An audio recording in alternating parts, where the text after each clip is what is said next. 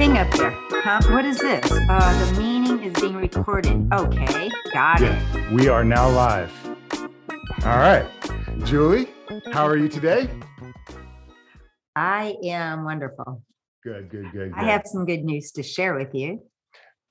Yeah. All right. Go ahead. Yeah. So, as you know, uh, I had a Moffitt appointment tomorrow, yesterday, and every one of my numbers went in the right direction. Nice. That's awesome. That's awesome. Yeah. That's so awesome. Yeah. Cool. So that's good news. That's very, very good news. Cool. Awesome. Well, um, I tell you How about what. you? Uh, What's your good news for today? My good news for today. I don't really Yeah. have any good news yet. Oh, come on. You got to have some good news for today. Um, Did you talk to your dad? no, I didn't. No. Okay, Uh, so that's not the good news. no no no in fact i need to set up uh i need to go see him uh one day this week for sure to check in on check in on things and see how he's doing i do want to have a uh a serious discussion with him and it's been something that i'm kind of really trying to figure out how i'm going to do it because it's a touchy subject with him and uh so What's I'm- that? well, um, I don't know why or for what reason, but I know that he has some sort of aversion or uh, issue with going to the dentist. All right. Oh, And And you wonder why? Who doesn't? I know. Who does not have an aversion to going to the dentist? Right. Um, but he has to go.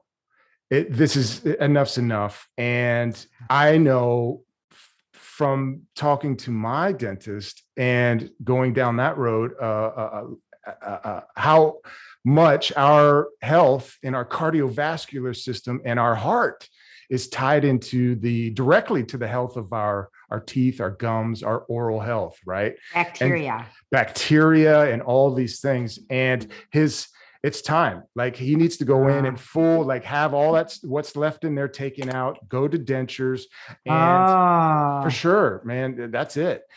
And um and again that's a that's not only painful physically, it's painful financially. sure. Financially he's good now right? So that hurdle is okay. Um but again uh this is something you know it's it's hard to have that discussion with somebody you know that's a real personal thing. And it's basically saying hey you know i, I mean i know that there's some kind of bacterial or some kind of issue going on because of his his his breath when we get close and we Oh. talk um, I know he's lost another front tooth because now he's Oh. avoiding he's avoiding smiling when he's talking to me. That Ah. self-conscious thing, and um, you know it's I we're built we have we have this new uh, friendship that we're fostering now that I'm uh, older and wiser, and you know we're I, I I want the guy to be around as long as possible, right? Do you know who his dentist is?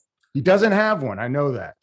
Do you I- have one that you can I do. make an appointment? I do, and and So maybe you just maybe you just make an appointment for him and say, "Hey, Dad, I'm going to pick you up and take you someplace that you're going to hate, but we're going to go anyway." yeah uh, yeah right that's part of it i suppose right but i definitely Because if you leave it up to him to do, he'll never do it. So you're going to have to probably take that bull by the horns. yeah and and it's uh again it's a serious subject uh, uh, where i have to preface it and say hey dad you know i'm about to talk to you something very seriously uh i, I know this is going to be a touchy subject you may get upset this is going to be something that you're going to be uncomfortable talking about but i'm i have to do it because i love you and i care about Yeah. you right Yeah. And then I even thought about writing a short letter with the things that I want that I'm going to talk to him about and leave that with him after. I says, here, I also wrote this. You know, who knows? Maybe the conversation doesn't go well and it gets short and I, and and I don't get to finish. You know, at least I can put my thoughts in in notes in, Yeah. or in words too, written words, right? Wow. Yeah. And I want to share with him a story with that too. Uh, about a close friend of mine, Robert, very, very close friend, who did it when he was 55 and said it was the best decision he ever did in his life because his teeth were horrible. He smoked every day. He was a truck driver, right? But when he went in and got everything done and he has dentures now, he says the maintenance on it's easy. I don't have to worry about anything. I throw my teeth in, I can smile. It looks natural, you know, so, you know. Well, maybe implants. Uh, something Yeah. anything to keep anything to uh, make his oral health good Yeah. that's the most important thing you know what i mean and i know that it'll change his life when he's interacting with people out in the real world that's Yeah. something that is a self-conscious factor our smile and when we're speaking to people right Right. and i know it would change his life for the better I know for my son, he had, since he was a teenager, he had braces and the braces damaged some nerves. So one of his front teeth got darkened and he would, he doesn't smile because of it. And he, um, you know, they can't whiten it. He can only get it, um, capped, which means they have to grind down the original tooth and cap it. And he doesn't want to do that. So wow that's, that's been an impediment of his for his whole life. So yeah it's interesting. And I say now, you know, you how old you're now. Now all your teeth are are getting a little, you know, as you age, they get a little different color. So yeah yeah that is what that is. And- but anyways, back to um real estate. Yes, so real estate. So today I want to, uh, and you know, we we kind of knew what we were going to talk about today, but very specifically, the listing appointments. Okay, so say you know you're going to speak to a potential customer that wants to sell their home, and I want to speak with you today about the four point items, right? And mainly the the roof, the water heater, um, and the age, the condition, and and you know how to have that conversation with them and explain to them why these things are important, how they affect the sale of the home, and the options that they have of getting those done. Right.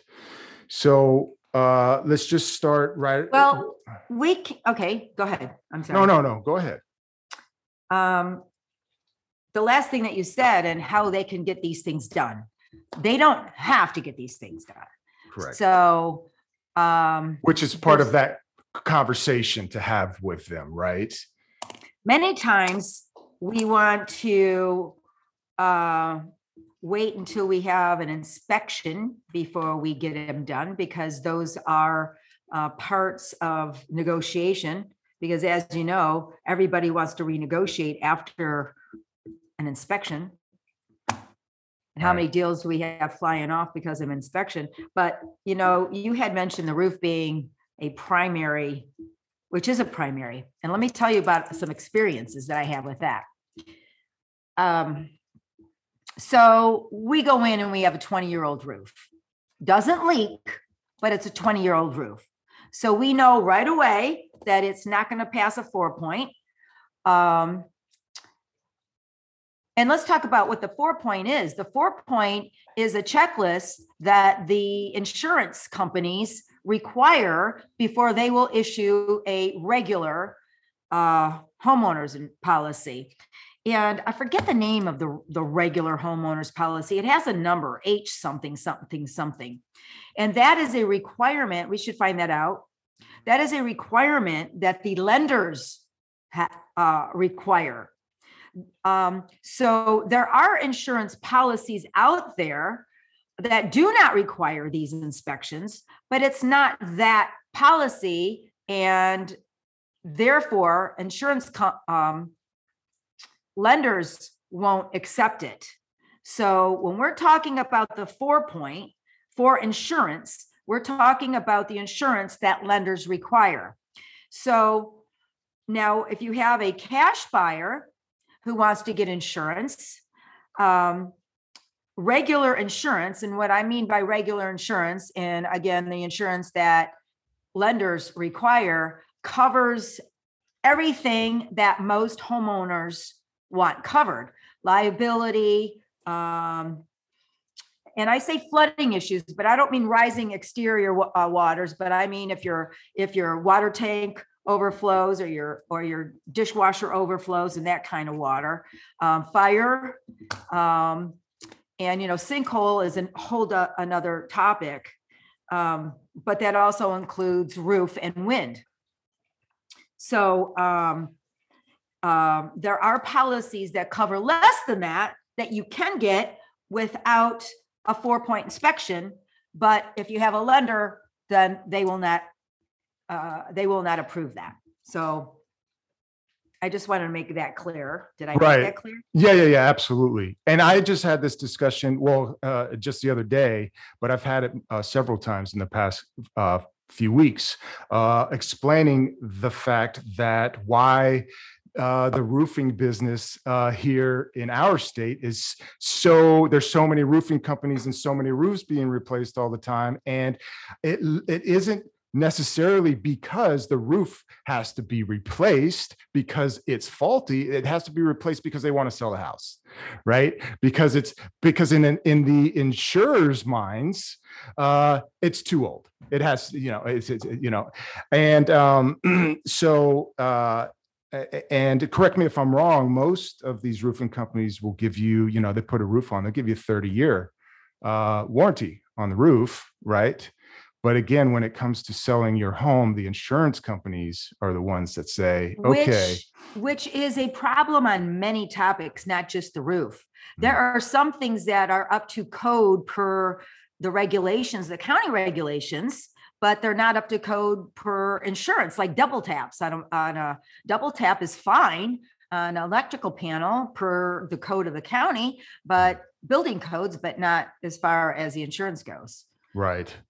Yeah. So, so, um, And when I then, had, well, and then you have, so the, you know, most carriers, well, carriers will, uh, they have, uh, I don't know if it's a rule, but when the roof gets to above 10 years, that's when they start saying, okay, hmm, right? I don't And know then- if that's true. Usually the four point, um, they were wanting to see, um, there was a while ago that they wanted to see at least three years remaining, life remaining. And then that went to five years remaining life. Yeah, I actually, I actually spoke to my inspector this morning, uh, in preparation. Yeah, in preparation for this, and he said that yeah, uh, it's three years. You Well, it depends on the insurer. Right? You can't, you can't just Well- say just three years. The insurers are different Well, on that. and, So. you're, you're, you're, and you're right. Actually, this was relating specifically to citizens. And when you're talking to a roof up to almost 25 years in age, citizens is going to require that it, uh, an inspector at least gives it a minimum of three years life left before they'll consider, you know, writing a, a policy on an older roof. Yeah, that's Some what- of them, that's what he some of them are five years. Yeah. Okay. Other, other, uh, um, of course, Citizens is a, um, taxpayer backed yeah. and the private companies, um, some still want three, but some want five. Which actually this is should be a probably a whole nother uh, episode but uh, specifically about citizens because i don't know if you've uh, read recently about the changes that citizens is going through right? That you know they're increasing their uh, their inspections uh, from 5000 a year currently to up to 250000 inspections that they're going to uh, order themselves over the course of the next five years right? And they also changed February 1st, they changed uh, uh, from 20 years. So any home, it used to be any home that's 30 years or older, right, requires that uh, inspection. Where now they Four changed Point. that four point. Now they changed it to 20. That started this month. Oh, I didn't know that. Yes. You did or you didn't? I did not know that. Yeah, yeah. That's Because any, before any house that was more recently built than thirty years didn't four point. You could get credits if you did a wind mitt on the roof only, but did not require four point. But you said now it's uh, uh, twenty years. yeah. And they- that's just, uh, well, again, that's, that is um, with citizens. So it probably won't be long before the private insurers follow suit with that if they haven't already. yeah. But right now, the, they're, they're, as far as I know, still 30 years. but we have to be, we have to be careful on the things that we say because they change all the time, Yeah, all the time. right. So, but what, what, what you had said before, I'm starting off and, uh, one of the things that I tell my sellers, um, when they have a older than 15 years old roof, that that will most likely become a problem with the inspection because of the four point and the insurance. So we have, and of course, people say, well, I'm not going to put a new roof on because it doesn't leak. And we say, of course, you don't want to put a roof on because it doesn't leak. Um, and I'm suggesting right now that you don't. So we'll we'll deal with that problem if and when it arises. But I'm suggesting to that you that probably it will arise. So we have a couple different things that we can do with that. Um, I, because of my experience now in dealing with it, will price the property as if it had a brand new roof. And then when uh, it comes to pass that it's not a brand new roof and it, we need a new roof, then we're going to negotiate a little bit. But usually at that point in negotiating, that we will split it. So they end up getting the price for a brand new roof, but only paying for half of it. Mhm. Because if you were to price the house as if it had a 15 year old roof needing to be replaced, 15 or older, needing to be replaced, absolutely, I would say, hands down, uh, by far, the majority of buyers will come back and still offer less because it has an old roof, even though you priced it that way to begin with.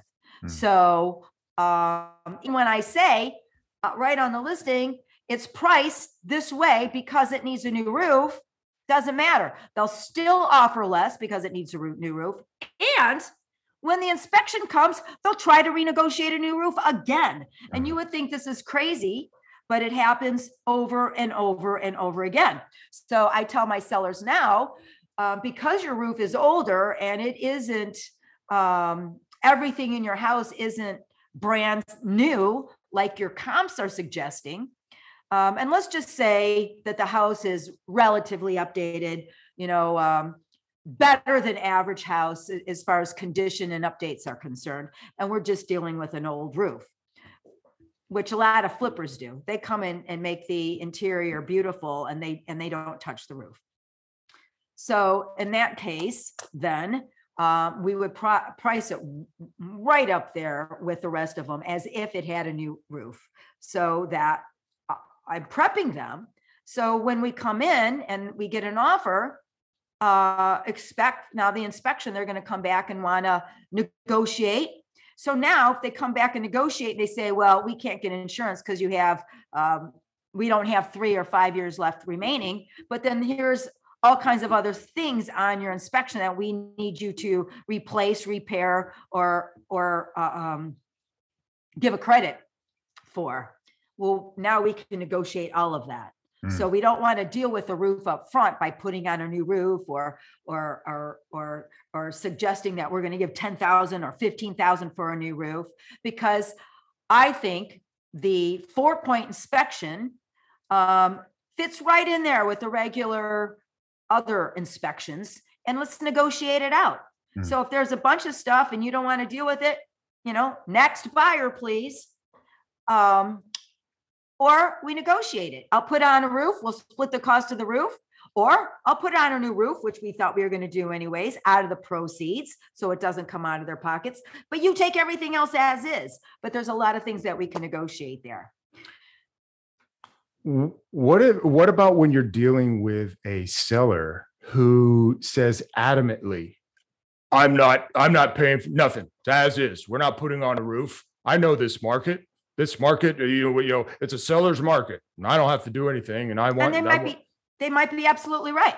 Right. So you just have to tell them, then, you know, we might have to go through a few different buyers before we get one that will, but see, the biggest problem with that is unless you have a cash buyer, most buyers that are getting financing don't have enough money after the financing to put a roof on.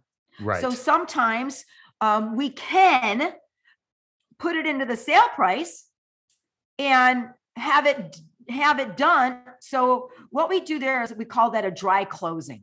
hmm And what a dry closing is, is that um, um, so you negotiate a sale price, but the buyer, the seller won't do anything. So the buyer needs to put on a roof. So they get an estimate, say it's going to be 15 grand. Now, providing that the uh, inspect, uh, the uh, appraisal will cover that 15 grand, then uh, we put that in the sale price um, higher than was originally negotiated.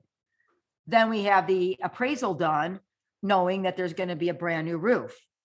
So once it goes through underwriting and once we get it clear to close, then we set a closing date out like 10 days later after the clear to close. And at that point in time, you hire a, a roofer to put on the roof and they will get be, they will be uh, paid out of closing. Now, a lot of times the seller will have a problem with that because the roof is being put on without, uh, with the, with the property still being in their name. So a dry closing is that everybody signs off. And then they don't disperse for until after the roof is done. So um, they sign off at, they sign off on Monday. Uh, roof takes usually two days, you know, maybe three or four if the wet weather's bad. So everybody signs off. The escrow, the amount for the roof is put in escrow. And when the roofer gets done, it gets paid out of, it gets paid out of the escrow and then everything is dispersed. So everything is signed off. The, the money has been collected by the buyer, but it has not been dispersed to the seller. And we're a dry closing waiting for the roof to be put on. And that way the buyer pays for it, but they can mortgage it out. Mm. So that's one way you can handle that. If you have a, if you have a seller that doesn't want to be bothered by all that, because they know it's a, uh, it's a, um, it is a seller's market. In this case, they're absolutely right. Um, put it back on the market and you'll get another buyer. But when this happens too many times, usually the seller will change their mind and agree to do what we suggested they do in the first place. Or um, the buyers don't start um, offering full price anymore. So Exactly. they will they will see that it's been sitting on the market, back on the back back on the market and back on the market. And and I don't know how many times sellers have told me, well, I'm not going to take a penny less. And they most certainly will take a penny less when nobody a month later, uh, Sure. because it's been on and off the market four or five times, We'll pay A- it. and and in that in the course of that time what has the what has changed in the market you know what i mean is it no longer the same ideal uh, uh, uh, uh, situation to Right. get that price that is Right. you know as we know is overpriced i mean Well, honestly right but but also like from the uh, realtor's point of view like you personally like uh, when you are explaining this and and you realize that this is a situation this is the type of seller you're dealing with do you even uh, find it worth your time to uh, still list their property and and go through that Absolutely. with them Um, You we do. can, we can work, we, but we can work through those, those issues. And you know, um, uh, what I always tell people is the absolute truth on the front end and say, hey, you know, you're the boss. I work for you. You Okay. tell me what you want to do. I'm telling you from my experience, this is what you're most likely going to see. So, uh, and people have a funny way of, um, of believing what they need to believe um, and forgetting what you said up front. So, as I always say, every time you have any verbal conversation with anybody over anything, follow it up with a written email saying, This is what we discussed. This is what my advice was. This is what you wanted to do. This is what we're going to do. And we'll we'll we'll see what happens. And you know what? Sometimes they're right. I, I just recently listed a property that way, way too high. And I said, this is way, way too high, but it's a seller's market and it's nice and clean. And if you're going to get it, you're going to get it in the first day or two. And sure enough, he got it. yeah So Right.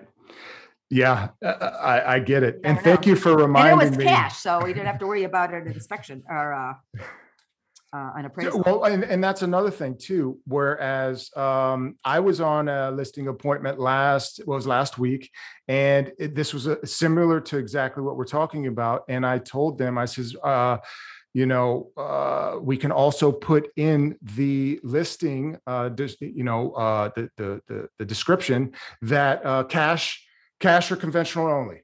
No, no FHA, no VA, because we know that they're not going to, that, that your roof is way too old. You do not want to pay for it. You're, you know, hands down, this is it as is only. I says, well, they're not going to, they're not even going to, you know, they're, they're not even in contention. Right. So you're looking for a cash buyer or someone who's putting a significant amount of money down on a conventional loan where they have a little bit more, uh, leeway. Is that the right word or a Yeah, comfort level when it comes to the lenders? Appraisal. the, the- the appraisal, the underwriting and all that stuff, Yeah. right? So would you kind of, uh, would you agree with that, with that statement? Or would you Yeah. even say that to them? I, I would, um, you know, we're kind of gearing this towards that difficult seller, whereas most of them aren't that difficult. So, um, I, you know, that's also another topic about the buyers, FHA, VA buyers. All these poor buyers aren't standing a chance in our market right now. I- don't know what they're doing a place to live. This is a whole new, whole new problem and a whole new issue. But is, you know, um, if you have a difficult seller that won't listen to you, you know, do I walk away from them? Rarely do I walk away up front because I think that I can get them over to my side and see things my way. But if not, and if it's becoming too high man uh, maintenance for me, and I Mhm. just don't like these people anymore, no, I- I'll just I'll just give them back their listing or refer it to somebody else in the office that might want to take a stab at it if I lose patience with them.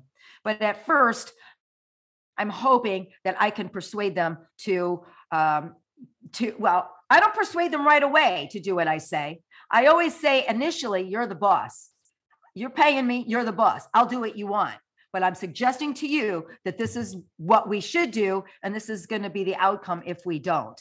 And Hmm. then when we see that, then they will listen to me usually. But if not, like the one that you had, then Mhm. how many buyers do you have to go through? Sure. So And on the and other end, yeah, and on the other end of the spectrum, like you said, and this is another show about the buyers, is the is this market. Whereas uh, Julia's uh, house, that one uh, that she closed, we listed it uh, at a very very high price, looking for that buyer, and a company came in, all cash offer, ten grand over, perfect, right? For the sellers in this situation, that's great, right?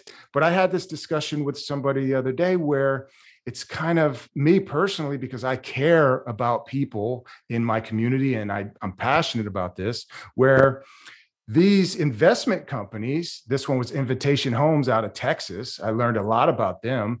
They're buying up all these good properties uh, at these offers where they just swoop in and, and all cash. And again, great for the seller, but these are legitimate properties that should be available to legitimate buyers with families looking for a place to live. Yeah.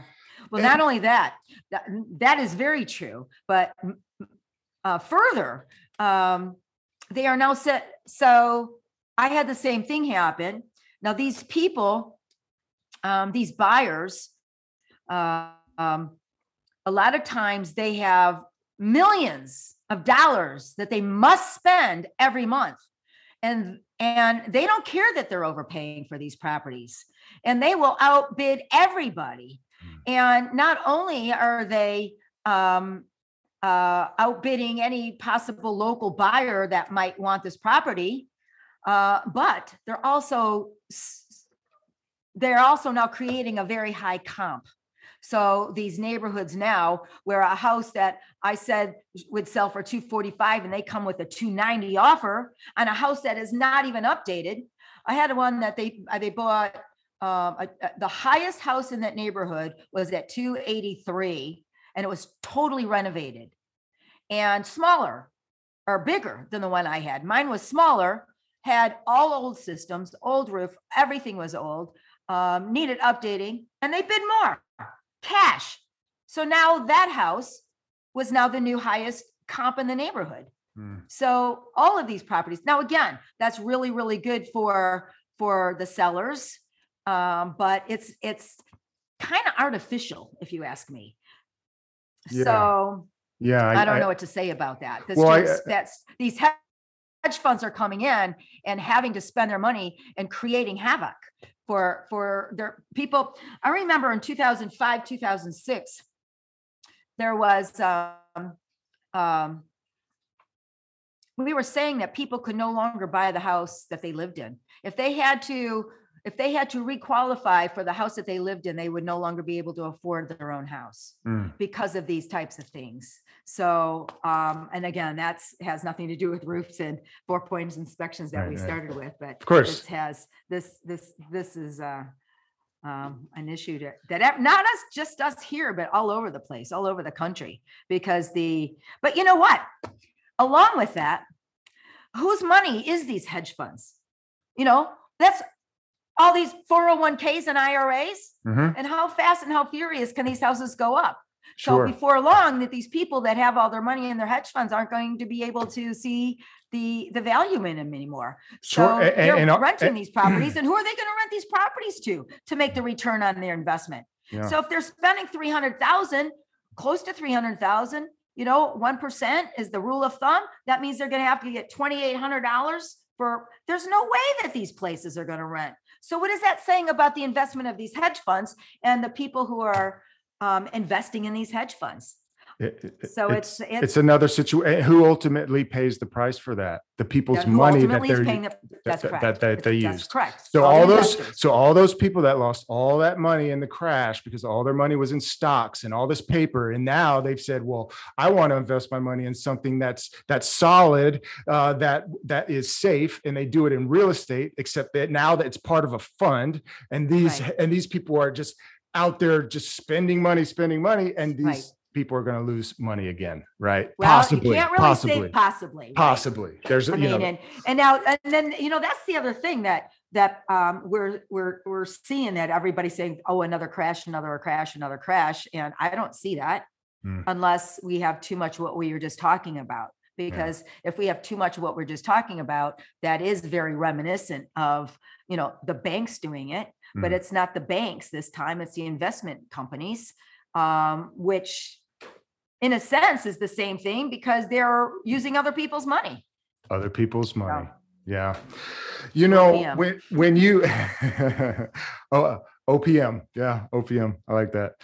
Um there is again, yeah, these these these topics, they're all important, you know, again, and these are things, this is the whole reason I think it's important for us to to to, to do the show and, and to have these episodes is to talk about these things that uh, that are uh, important, you know, uh not just for us in our business and how we relate to our our customers but for the people in general right? Um but let's back let's go back to the four point and what uh and that listing appointment all right? So not just the roof but in general when you're walking through you're you're walking through the property okay with the homeowner. And do you uh personally uh how far in depth do you go when you are walking around and you're and you see that they have an old outdated rusted up water heater and you see that they have an old AC unit. And you see that uh some of the uh, plumbing underneath the sinks is or do you even look underneath the sinks? Like how how involved do you make it to prepare them for that uh, step that's going to happen in the process of selling their home. That there is going to be an inspection period, and these items, whether it, you're in a, a home that's only 10 years old and all this stuff looks great, or it's been done, or you're in a home that's built in 1965 and they haven't updated and all this stuff's old. Like, how how do you how do you deal with So, that?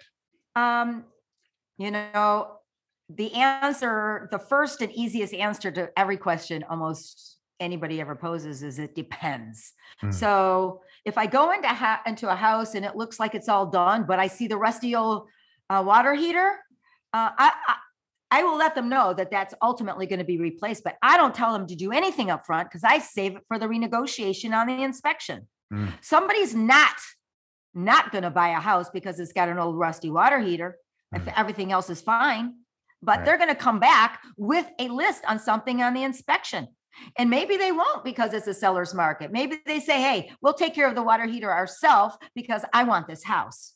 So I, I usually um on a big ticket item, you know, a thousand dollars, fifteen hundred bucks, big enough ticket item. Um, so I won't have them do any of that. Um, on the other hand, so let's talk about other things. Um, let's say the house oh, on your on the four point. Let's stay with the four point. I actually on none of the four point will probably have anybody do anything. If I when I look under the sink and I see that there's a link under the sink, and if there is a link leak under the sink, then most likely it's pretty nasty under there. Hmm. So I will have them fix that. That's an easy fix and Hmm. clean it up. Um, and it's not a big ticket item. Now that's depending on if everything else in the house is fine. If everything else in the house, if it is below average house, then I'm not going to have them do anything. Mm, So I always market a house or look at a house uh, um, to see if it's below average, average, or above average. So an average to me is a house that's lived in, and it's not. It's not. It's it's lived in. It's Mhm. not uh, above average. Has been updated, um, and um, it has fresh paint, and it doesn't hardly look lived in. Mhm. So if they have a bunch of kids around and a bunch of toys around and pets around and you know they have nick corners and dirty walls that's that's that's really lived in if you if you if nothing has been updated and and things look pretty trashy then that's that's below so what i if it's if everything is almost done and i see little bits of things for people to do then i'll point that out. But unless if it's average average and they have and, and a lot of stuff needs to be done and and they don't want to do it and we just price that accordingly I tell you what, since this is the four, the whole focal point was the four point and about really about spending money or saving money towards uh, that negotiating at the inspection period, right? The old That's it. roof, the old water heater. So let's I- let's what about the the, the the the house in general so not just the four point but how about the homeowner who is wanting to spend money they're saying hey you know i i'm you know you're at the appointment and they're like very self-conscious they're like by the way i'm going to get the house painted i know it's oldly painted and and i'm going to redo these floors and all this and Uh-huh. obviously we don't want them spending money if they're not going to get a return on it That's right so how do you uh you know how i say you unless you're going to do everything don't do anything Unless you're gonna do everything, don't do anything. Right. Yeah, I like that. and if they're ready if they're if they have uh contractors or they can do it themselves which i hesitate for people to do it themselves because they think they do a fab everyone else doesn't Yeah. So, um, uh, and again, it depends on this market that we're in.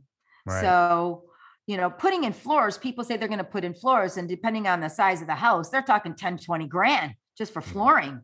Yeah. No, don't put in floors because you're not going to get that 10, 20 grand out of it. Mhm. So, um, I've been use- tell. I'm sorry. I, I've been saying uh, uh, it- it- specifically to now, don't do anything. And like you said, unless you're going to completely come in and rehab this house, and I'm standing in your house, you don't need to do that. Don't spend any of this money. I says it's not going to increase the the, the the the sale price of the home. and Right. again, it's going to come back around to the inspection. Right. So, um, I, you know what money you need to spend? We'll talk about it when the inspection comes around, and then I'll tell you what money you need to spend. Because a lot of times in this market, I'm having buyers, even with roof, couple of times with a roof, when I said your roof won't pass the pass the four point for the insurance. So more than likely, it's going to come up on the inspection. But Mhm. by the time the buyers come around and they're so thrilled that they got this house and they haven't been outbid, that they say, forget it. We're not, we don't want anything Mhm. because we just want this house and they don't have to put anything on. Mm. So you have that. Now we have a frenzied market and it's still a frenzied market. It's not expected to be for the entire year, but right now it still is. Mm. So things are different. We can revisit this conversation next year and I might have something totally different to say about it. But right now it is a seller's market.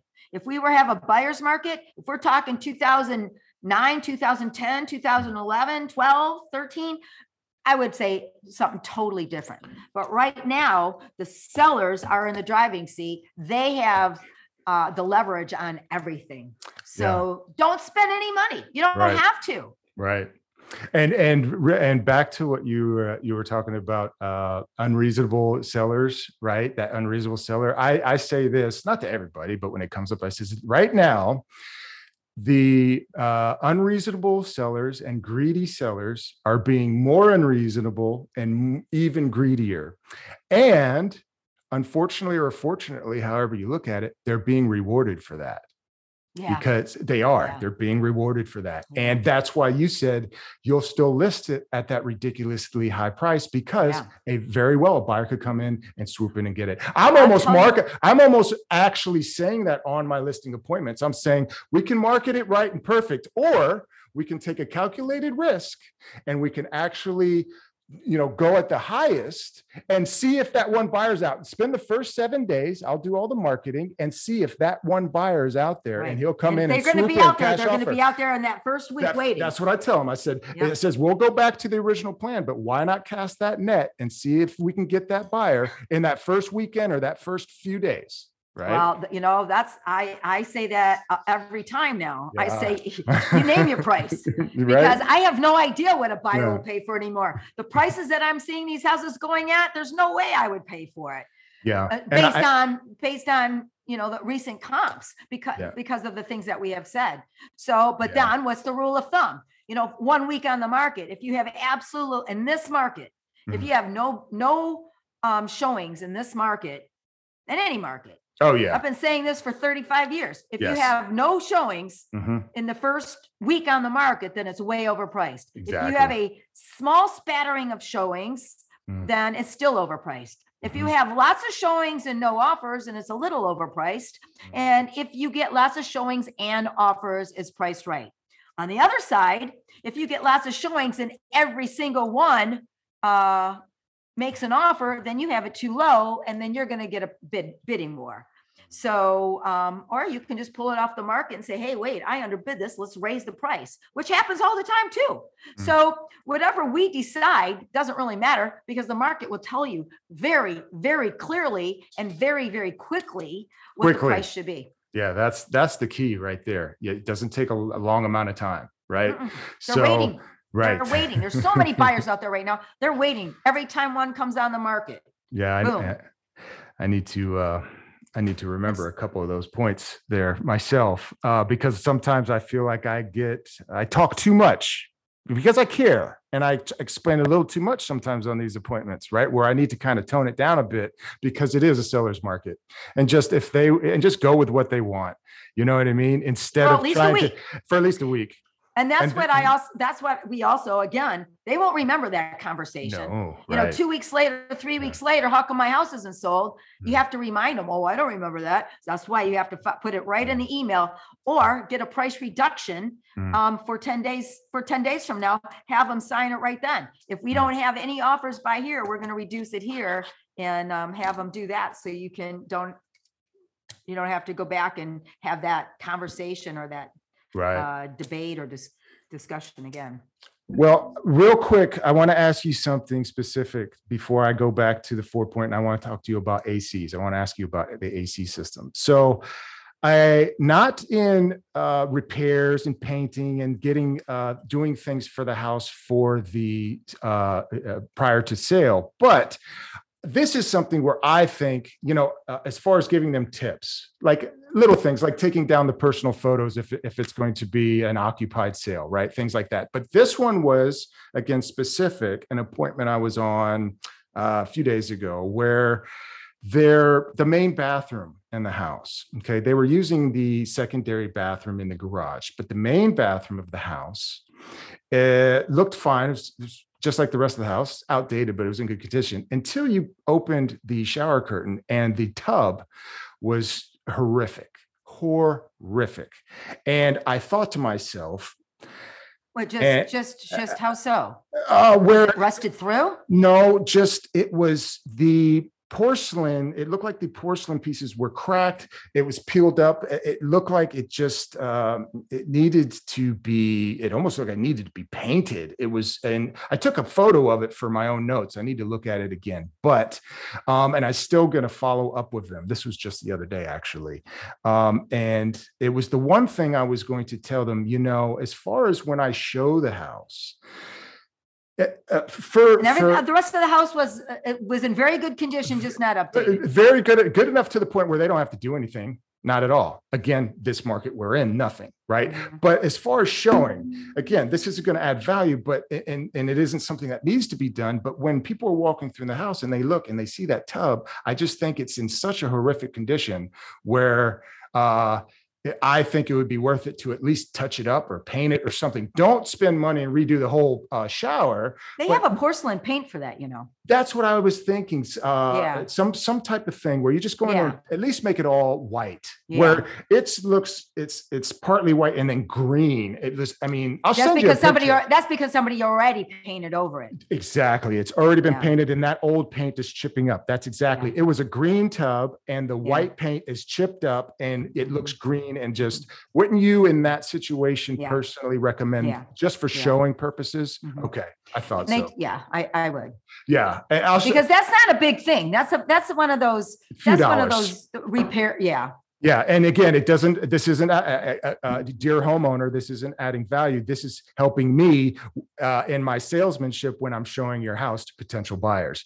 You know, we we I can I can overcome any objection, but it'd be very easy just to spend a few dollars and paint this instead of me saying. Well, that porcelain paint isn't really cheap, but Well, they'll probably, they'll probably, I mean, it's still not expensive. They'll probably spend less than a hundred bucks doing the whole thing. Yeah, and again, will they come in and redo the that that bathroom anyway? Yes. Yeah. I just think for aesthetics, Right. Just If for their- everything else is, if everything else is, is, is, yes, uh, yeah, it yeah, just I would. it's a big eye shocker. Like, Yeah. you know what I mean? Okay. So um this And here, let me, let me, let me tell you something about that. Um, how I, how I look at that. You know, um, when you go and look at a house, when Mm-hmm. you're showing buyers, if the landscaping is beautiful, and then they walk into the house and it's eh, then they gonna eh. They're not, they're not sold. Mm. But if you have landscaping that is nothing great, needs work, and they're like, eh, so far, but then they go inside and the house is nice, they go, oh, you have a much better chance of getting a sale out of that. The same thing. If you go through the house and it's okay, it's clean and it's not updated, but you go and see the bathroom and it's, ugh, there, there's your deflated sale. Mm. But if you walk in and it's not updated and it's not really exciting, but you don't have that downer, then you you you still could have a sale. It's, you want to avoid those major downers. So um, if you can, a lot of the downers, like the four point, you don't see. That comes with the inspection part. But anything that a buyer will come through, and I'm talking a regular buyer, um, an owner occupant buyer that buys emotionally, Mm. they have to end up on an up note when they go through it. So if you walk through those doors and everything's beat to hell, then it doesn't matter so much because they're not excited anyways. And that's not going to be that kind of buyer. That's going to be the investor buyer who's looking at dollars and cents instead of an emotional buyer who falls in love with the place. Right. So um, so that's where that tub falls in. If everything else is okay, and then they go in and see that, you don't you don't want to end on a downer note. You want to end Mhm. on an okay note. Mm. So um again, any of those, that's the reason I'd fix underneath the sink. Because underneath the sink, they look underneath the sink, that's a downer. You don't want too many downers on easy fixes. You want Right. all positives on the easy fixes. The big stuff is going to come by on the inspection. We Mm. want to get to the inspection part first. Right.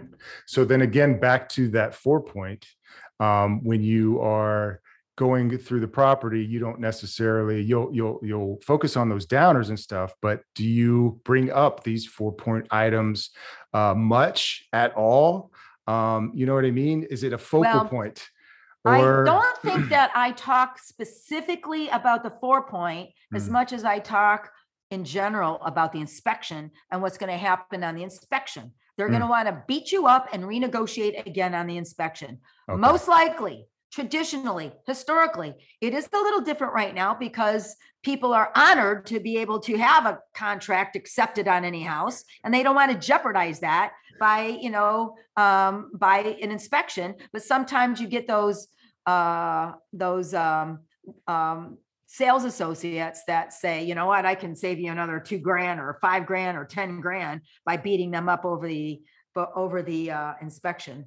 So, and it usually comes from them more, well, I shouldn't say usually. Yeah. A lot of times, uh, I should say that that inspection, um, and, and we talked about this, Yeah. the, uh, what the sales associate, how they discuss what an inspection is for with their customer, lays groundwork for if you're gonna come back and have somebody throw an inspection report at you and say, fix it, mm-hmm. and you just go, what are you, an idiot? Mhm. Yeah. Yeah. So that's not what it's for, but Yeah. that's what they use it for. Tell you- So, and I let my sellers, so answer your question, I let my sellers know that.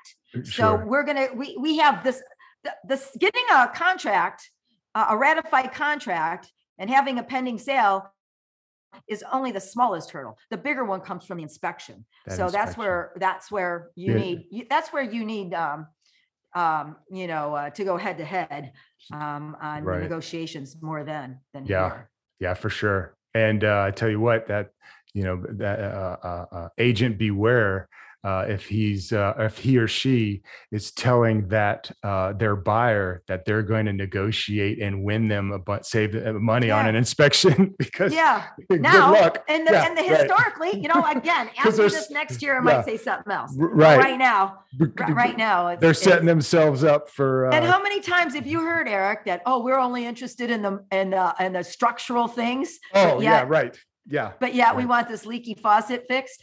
yeah, right. Yeah, like uh, you know what? We're we're we're not going to. uh we're not gonna this. uh, uh, We're not gonna move forward unless you replace the water heater. Okay, all right. Well, don't move forward then. you Yeah, know? right. Send me the right. paperwork. What happens? Yeah. They move forward Yeah, because right. they're trying to do that. They don't want to show houses and go in that battle again. That's not. correct. But, they- but they have to show that side to their buyer, at least attempt that. So it's all negotiations. It's all negotiations. Well, And That's the eh, reason why I don't, that's the exact reason why I don't cover this up front with them. Yeah. You know, that's the exact reason. Let me go. All right, you're willing to pay for this? Hold on to your money because you're going to pay, uh, maybe not as much as you think. So as a matter of fact, on this last contract that I had on an offer, um, we priced it too high and, uh, and it took a little while. And so the offer, the offer came in, um, a little bit lower, significantly lower Mhm. um, uh, more in line to where um, it should have been priced to begin with. And uh, and I said to the seller, you know, this is acceptable to you, right? We talked about this up front, and he said yes. And I said, good, because we're going to counter it. Um, because you're going to end up coming down to this price after the inspection, anyways, because there's all kinds of crap. And that's exactly what happened. So they were happy to counter it because usually too in this market if you have too much of a span in the buy if you don't have it sold in the first week first few days and and the, and, and you come down um subst- uh, and you get an offer substantially lower these people are expecting a counter offer especially if it's not been on the market for two or three months so they're Yeah. expecting a counter offer so counter it and then if the if that original price was still good to your seller then you know and again a lot of times that you just uh you don't want to take care of the repairs you just want to give them the money and let them take care of the repairs. Except for where the roof is concerned. And you were asking uh, about the air conditioner. What question did you well that's that the- air the- conditioner? yeah and, and we'll a- a- and that's where we'll lead to right now. And and the roof obviously being the big one that's why we started off with that. And and we can talk more about that and we will another time. But the ac so this is something that um i've has been on my mind recently about we always we talk about the roof uh primarily right but what about these ac systems so um that same uh listing appointment with the tub the AC system, and I love seeing these because my house on Luna Vista, uh, when I bought that, had this where I call them the Cadillac of AC units, right? Because they built stuff to last back in the day. It's it- it- they just did, right? So this one had originally Um, the house was built in, I think, 1967. Uh, this the listing one, not mine, but um, and the AC unit looked like uh, it was either original when it was built or when it, it probably didn't even have air conditioning when it was built. But whenever they installed it uh, in the 70s, this was the original outside unit. looked beautiful. It wasn't even chipping paint or anything. But again, it is at least 30 years old. So where do you we what do we do in that situation? Like uh y- y- Probably the same thing on the roof, you know, as long as it's still functioning. well and it's certainly actually Not going to be uh, um, economical. Actually, Efficiency is going to suck. Yeah, let me back up with that. As far as the, so we know that when it comes to insurance companies, uh, the whole deal with the roof, where does the AC fall? Uh, It when it doesn't. comes, it doesn't. It doesn't. Only if they actually heat. It needs to have heat, not even air conditioning. Mm. So the four point is um is uh, the roof, the plumbing, uh, the water heater, and the electrical. The air conditioner, um, uh, it only has to have heat, and that's Mhm. not. Uh, and that's not really part of the four, actually part of the four point. So So, and, and, and just to clarify, is it, is it the water heater or is it the plumbing of the entire house? For the four Uh, point? Plumbing of the It's, entire house. it's plumbing, right? So not just the water heater, but also if it has like that flexi pipe, uh, plumbing underneath sinks, you gotta replace that and stuff like that. or But that whatever that type Uh, of plumbing is. th- th- Yeah, The, the the generic. P stuff. yeah, right. It's The not copper. right. Um, You- but yeah, you're, you're, you're correct. The, uh, the, the, the AC unit, uh, I guess for some reason, um, the other day, you know, and sometimes I, go I do want to make a statement about um, air conditioner units though, because they need, they need to be permitted. We have to have a, another topic on permits uh, and what that means. Mm, Um, so many of them are not permitted. So many windows are not permitted. So many Mhm. roofs are not permitted. And what does that mean to us? So we'll have another, that's, that's, that's an hour long discussion right there. sure. But um, now air conditioners, because they, uh, and because there are they're two parts, the condenser and the air handler. Mhm. And, um, uh, and sometimes sellers replace one without the other if one goes bad and Mhm. they don't necessarily, um, um, what, what's the word I'm looking for? Uh, Coordinate together. They don't Mhm. work necessarily together. And Right. there's different SEER ratings that change over time. Yeah. So, um, uh, the, um, your inspectors will let you know if the, they should. But I want to also say these inspectors, they don't, they don't even need, they don't even need to have any education. Anybody can call themselves an inspector. That is a episode in itself. Uh, inspectors, along with appraisers, and all of these other issues Yeah. that we're going to uh, talk about all the time, right? But yeah, correct. And inspectors, you can have a just like anything else in the world. You have good ones and bad ones, and mediocre ones. You have ones Right. that really, really care about what they're doing, and ones that just really they're just waiting for their Right. paycheck. Right. You know, um, And which is I- I know- I know so many of them kill the buyer's first deal just so they can get the next one. So they know if they kill one, the, the, the inspectors will, the, the buyers will say, oh my God, you're so wonderful. You saved me from buying this horrible house. I, I will have you do my next one. So they have made a thousand dollars instead of 500 bucks off of this buyer. yeah. So that happens um, a lot. And they will, I, I, can't tell you how many horrible, horrible, disastrous inspectors I've come across. And the reason I bring that up is because sometimes they miss the fact that the the air handler and the condenser are not made for each other Yeah. and uh, that causes a major problem. Um, but um, and they also should be permitted if you do, and um, if they're not permitted, because the older ones, because codes change. The older ones were built so close to the wall. The new the code now has them out so they can breathe more. And if you have it, if we have it uh, done without a permit, without the proper codes, these people will put it in just the same way the old ones were, were and they're not efficient and they break down so much.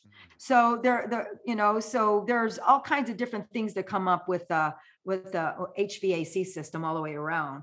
So um Yeah, But- Y- But I wouldn't have them put in a new one um, until it's required or demanded, and it, that's not going to be part of the four point. Yeah, yeah, and that was I wouldn't, I would just, um, you know, um, if at all possible, rather than taking care of these odds and ends, wait. because every time you start, give them money. Well, and Mhm. also, you know, on the inspection, just give them money to take care of themselves. Because if you get your seller starting to do it and they have to do something, how many times one thing leads to another, leads to another, leads to another, and then you have a bigger problem. So Yeah. just give money. Yeah. Usually is the best way to do it, Mm.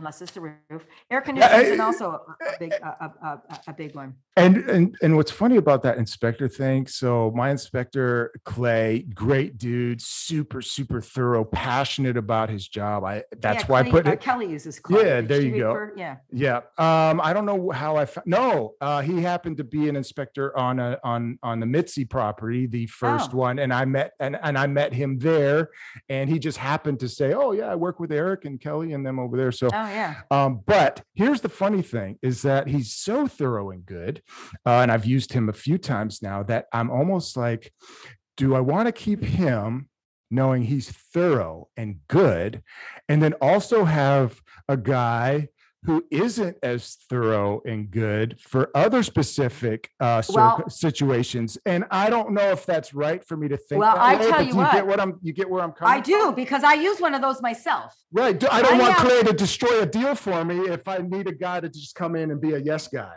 Right. Well, well, that's not, you know, you want, I, I, mean, when I say for myself on properties that I'm gonna buy, um, I have a guy that, you know, he's a lot cheaper. There you He go. doesn't take photos and he will let you know if it's a good house or not. That's what I mean. So- Yeah. So, you know, there's all, every house has all kinds of stupid crap. Do you know, I had an inspector once that took pictures and said this, and, the- and, and part of the pictures, they said that there was, um, uh, loose, loose wiring, the ungrounded wires from the pool. And he took a picture. I went out there and it was a piece of wire laying on the ground and it wasn't attached to anything. And then he said underneath the, uh, underneath something else that there was uh, wires hanging underneath and it wasn't even wires. It was pa- paint tape. I just pulled the tape right off. He didn't know what he, he was just making all these issues. I mean, there was so many more of those things that he did. But Yeah. on this one particular, it depends on the buyers. It depends on your sellers or on the buyers on how, if they're, if they're going to be all nervous or if they can take care of things. And, Mm. and if you're paying top dollar, if you're paying top dollar for something that's supposed to be awesome, then yeah, you know, hold them to it. Yes. But if it's if it's a house that's an average condition, and it's been lived in, and you know it's got problems, then you know we we want to find out if there's termite damage, if there's any evidence of sinkholes, if there's any uh, other structural uh, damage. Um, and and significant things, and yes, there are inspectors that'll do that, and that's um, um, we'll talk about that. That's who I use because I don't care about this little stuff because I'm gonna, you know, that stuff is every house has anyways. I don't know, uh, even when you build, when you buy new construction, you have to do a final walkthrough before you close. They're full of stuff that needs to be done over again. Brand new construction. So, uh, and, and it's funny because if you sell a brand new construction and tell them you want to bring in your own, own inspector, they don't like that much. Because they know the, the, the work that their inspectors are going to find on these brand new houses. So yeah. Hmm. Well, interesting. Yeah, yeah. It's I mean, it's all interesting, you know. And again, even like you said several times, we could have this conversation a year from now, and then in a year from now, and Yeah. a year from now, and things will change ultimately, right? Codes change, times change, markets change. You know, what's important one year will be not so important the next. You know, I do want to make a comment um, on that particular thing. Right now, um, we have uh, quite the seller's market, quite a frenzied seller's market. Now, the interest rates must go up. Mhm. They, I, I'm shocked that they haven't yet. Well, they have a little bit, but I'm shocked that they haven't more because that's the way. Um, the interest rates are the way you curb inflation and and how you curb um, a, a- too hot of a market, which we have had. So, um, so the interest rates will go up as they should. So people are thinking crash, crash, crash. And I'm thinking normalcy, normalcy, normalcy, because what we have now is not sustainable and should not be sustainable. And I remember, and and so many, you know, people that, you know, um, uh, were in real estate so many years ago when the interest rates were 18, 19 percent we couldn't sell nobody could afford to buy one. It was all seller financing. And when when it got down to under 15% we had a frenzied market then. We thought oh my god no, this is a, a, crazy frenzied market and the interest rates were 14% can you imagine a buyer today that would jump to 14% what they would say about this economy or about the housing market? So everything's relative. And um, so the fact that we have to inch up in the interest rates, we have to, we have to, we have to, we have to. Now, do I think that's a good thing? Absolutely. Do I want to pay higher interest rate? Absolutely not. But the fact of it is, are you going to pay one or two percent more in your interest rate, or are you going to pay, you know, a hundred thousand, two hundred thousand dollars more on the house that you want to buy? So that's what we're getting to. So we have jumped fifteen percent like two years in a row, uh, month over month over month. So uh, that's way too heated, way too high. So um, if we do have a, which we're expected to have a market that slows down, um, you can be- bet some people are going to say we crashed, which we just going back to normal. Normal means an appreciation of near uh, near inflation, which inflation is high right now, and they also should raise the interest rates because of inflation. Mm-hmm. So if the well, anyways, that's another. Oh, well, it's that's definitely a conversation I wa- I almost thought we should have today, but it's one that I want to have with you because, uh, you know, uh, and specifically about where this is all going and many other things uh, that add to that that are going on in the world today uh, that people that it does relate to our to the to real estate because it relates to our economy and all these things are tied together. So if a world event shakes our economy make no mistake it will affect real estate too. Not as much as you believe might not as much as you might think. I, I think not and as it, fast as well, people it, would think. i was just going to say the opposite. It does it does well uh, that's that's a, a, a, you know how fast is you might be thinking one thing and I might be thinking another. Sure. But it it does to a small amount, uh, but but it's quickly over. Mm. Just like a hurricane,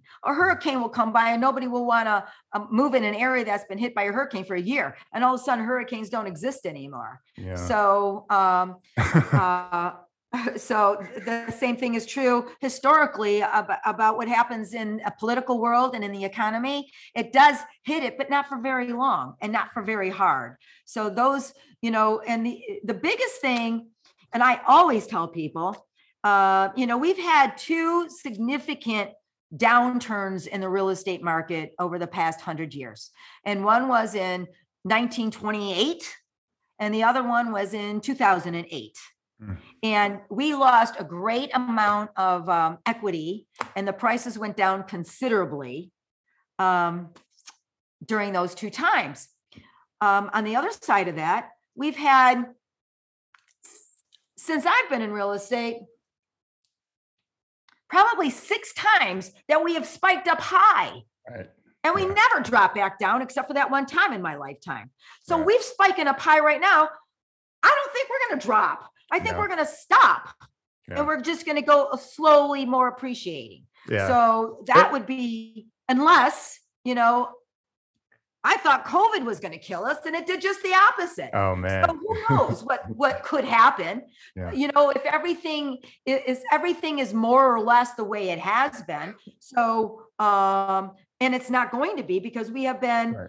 uh well well, that's another thing about the economy, and and even though we have such huge gro- job growth, we also having huge inflation, mm. and we have to we have to stop that. And the Fed is the only one that can stop that, and mm. they're not doing anything right now. So okay. if they do start increasing the interest rates, they have to do it, and that's the other thing. I hope that they don't re- that they don't do this based on what they did in the late 70s when they just inched it up very slowly and so everybody absorbed it and still did with the same thing until it got to 18, 19%. You know, you got to hit it hard and shock everything for it to stop in its tracks. And that's what, that's what I, I think that we need, not, not the little, small little moving that just is too easy to absorb. Yeah. So otherwise, we're, we're still gonna have these issues. Yeah. And the issues for the sellers are not, but you know what? On the other side of that, the seller's got to move somewhere. That's So they're gonna- exactly. It's like the used car market. It's like they're offering so much money for my used car, but then there's no other cars to buy. Right. you give me this money, it's- right? Same thing. You sell your Same house. thing. That's why one of the first questions I ask, like say, if I bring you a buyer tomorrow and we close on your house in 30 days, Where what are you going gonna do? Where are you going to Yeah. go? What's your plan? Right. You know? Well, you know, I've got a house that's too big for me. I should probably move. But what am I going to do? Where what am I going to buy? What am I going to do with my money? Sitting in mm. the bank making nothing? That's. Yeah. making a lot more money in real estate. Yeah. Yeah. For sure. So all those all those things. So, you know, know? but uh but um yeah. These are big questions and, and big ideas, and people should ask these questions of themselves, right? And uh, you know, I have uh, I was on a listing. In fact, I'm going to go look at their house. But um, Mo, uh, you know, I've been helping him Yeah. look for a restaurant. Well, I'm going to list their house. I just sold his land lot, right? And so now we're going to list their house. And him and his wife adamantly at the very beginning, when I had this discussion of where they're going to go next and buy the next house, and they want to dump all of their proceeds and pay cash uh, on their next property. Boom, just everything. They don't want a payment. And then, but they're also the same people, God bless them, uh, that uh, want to invest and get investment properties and do things with their money. And I says, well, hey, listen, um, again, I'm not a financial advisor. I'm not licensed, but you know, one uh, something you should think about is uh, why would you put uh, uh, all your money into your new home when you could talk to Anna, uh, my preferred lender, and she can get you to where maybe you put 5% down. Okay. You get a 30 year mortgage, and then all that cash that you have left over, instead of just sitting in your home, you use that towards uh, other uh, investment opportunities. Mo, you use it towards your business. You're trying to get, uh, trying to increase your restaurant business, right? But So let me let me suggest one thing about that. Mhm. Um, so it is a little more costly to obtain financing for an income property Mhm. because you have a little bit higher interest rate and you have a, a little more, a couple more points or some points uh, to pay. Mhm. However, you have you because of our homestead protections, um, your creditors cannot take your money out of your primary residence. Right. So if they paid cash for their primary and get loans for their investments, then nobody can sue them because there's no pockets in a mortgaged investment. Okay. So let's say they, let's say they bought a, a house with cash and they're, they had a slip and fall or worse yet, I know somebody that had um, a fire in the house. And even though they had insurance, there was a death and he was sued for wrongful death. Mm, So, um, and since he had that property free and clear, then, um, all that money is up for grabs on that lawsuit. mm, If he had it, if he had it mortgaged to the hilt, there was no money in that. mm. So there was no pockets in that one. And they can't, uh, because it wasn't a PA and another reason why you don't keep your investment properties in your per- personal name, then there isn't anything there to be, to be had. So there are other reasons why you want to keep your house, um, cashed out and keep your investment properties, um, financed to the hilt. Mm, okay. What if you are, uh, because you said something uh, that, and I don't know if you meant this, but uh, it made me think of it. You, uh, so all your your your house is paid off in cash, right? And you get a home equity uh, line or a, a loan against the equity in your home, and use that loan to finance your other uh, investments. The, the other investments are the ones that have to be encumbered by the loan, not your Uh, primary. Okay, It gotcha. has to, they have to encumber that, that property Mm. because then there's no equity in that property for anybody else to nab because it goes to the bank. Mm, So if I have an investment property of two hundred thousand and I have two hundred thousand that I borrowed from the bank, Mhm. then if some, and I have this under a PA name and somebody wants to sue the PA that I have this property in, there's nothing there because it's mortgaged to the hilt. The bank owns it. Right. If I would, so if I get an equity line of credit, and I have said equity line of credit to buy some other things, um, if that's the only way you can do it. Um, uh, because because it's an easier loan to get. And I also said an equity line of, uh, uh, a credit to use to buy a house cash that you're gonna move into. And then once you move into it, um, then refinance that way if you want to move only once. So we're jug, so that, that's a tool that you can use for many different things. Mm. But to limit liability and why would somebody um, pay cash for their primary residence and uh, and still want income properties?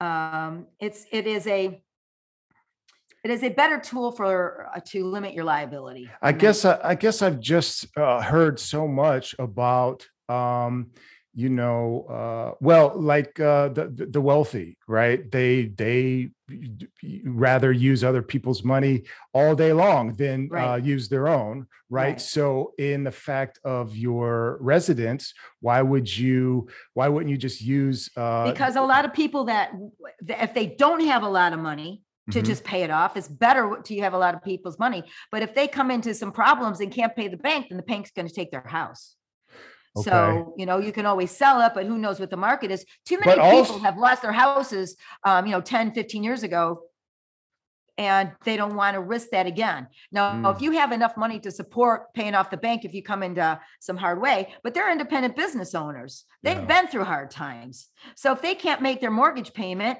and their business isn't doing well they'd have to sell their property and then what are they going to do and so a lot of so so Mm. uh, and again you are right. You're not wrong in that.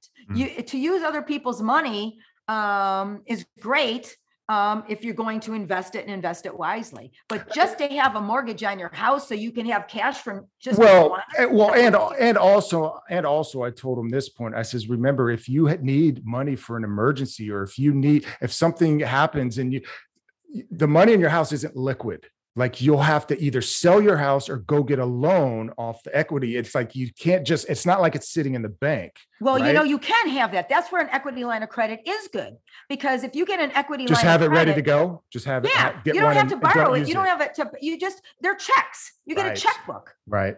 You just write a check Well- and you're and you're and and you're using that and that's e- actually even that interest is tax deductible. See but I- that interest rate once you use it that's an adjustable interest Mm. rate so that can slide too I guess uh, you know the whole main point was is just getting them to think about these questions to ask themselves. Like that's what I was telling them. I says, listen, this isn't my wheelhouse. I'm not a financial advisor. I do not. I'm not giving you legal or financial you know advice. it's, it's, But you it's- might want to ask these questions because I told you before, Mo and Uzma, they're great at running the restaurant, but when it comes to all these other things, even just being the the the the, the cultural barrier coming from India and being over here, like they literally don't know any Right. of this stuff. well you know uh, that with that said um and when you that you said you're not you're that you're not a financial advisor but i wanted to make another point and this is true on every aspect of life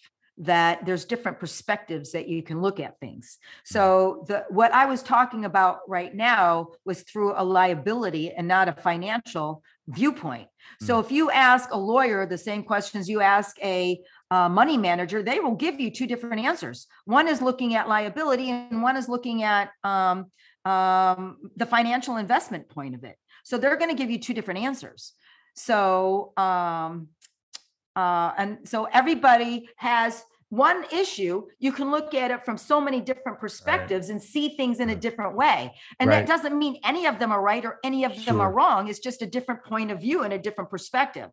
But that's what you are saying, I think, is that you have to look at it from different That, perspectives. right. For example, them as a business owner running a restaurant or as a private citizen who has a nine to five job, different perspectives, right? And what I'm That's doing correct. with them is because uh, I see that they don't necessarily uh, know uh, a lot uh, about uh, a lot of these uh, uh, dis- these things we're talking about, but um, they should at least be asking themselves these questions and Well, you and, know what? and, and looking into this stuff, right? there my aunt has a saying and she says well how do you know if you don't know so asking yourself a question how do you know what questions to ask if you are completely in the dark about any topic so they're lucky that they have you Right. so um and so you know and and yourself and you know everybody um when we have a person that is looking at some a, cli- a customer client that is looking at something maybe we should step in to their shoes the best we can and write down the questions they may be asking that you Mm. might not know the answers to but you should learn the answers for Correct. on on that perspective so that when you meet somebody else now who are in different shoes one of the one of the things that you need to find out from people now that help color the way they think is what happened to them during the last crash. Mm, lose their house? Did they lose their business? How did Mm. they fare? Because that has absolutely a lot to do with how they're seeing their next move because it's from fear of that happening again. Mm. so um and that's a big question to ask It- people. Yeah, fear. That is a very that's a very big driving force in people's lives. And that's the reason I bet, I bet my bottom dollar. And that's the reason why they want to spend every money they, every bit of money they have to pay cash on a property. So they don't have to worry about the bank knocking on their door again. Wow. well, That's what I'm, that's what I'm thinking. That's fascinating. That's fascinating. Wow. Well, I tell you what, Julie, on that on that note, uh, we've gone a little bit long. I know that you have a busy day. I have a busy day. Okay. Um, but I would like to uh, uh, uh, say uh, thank you for uh, Thank you. reminding me because after this, as soon as we get off, I'm going to send a follow up email uh, and put in writing to a conversation I had with a, with a customer a couple days ago. Okay, so thank you for reminding me about that. Yeah, And, yeah, um, always do that. Any final thoughts before we before we go? Uh, no, but I'll talk to you soon about, Yes, um, you know, absolutely. off the record type of things. So, Yeah, okay, absolutely. sounds good. Have a good right. one. You too. Bye bye. Talk to you later. Bye.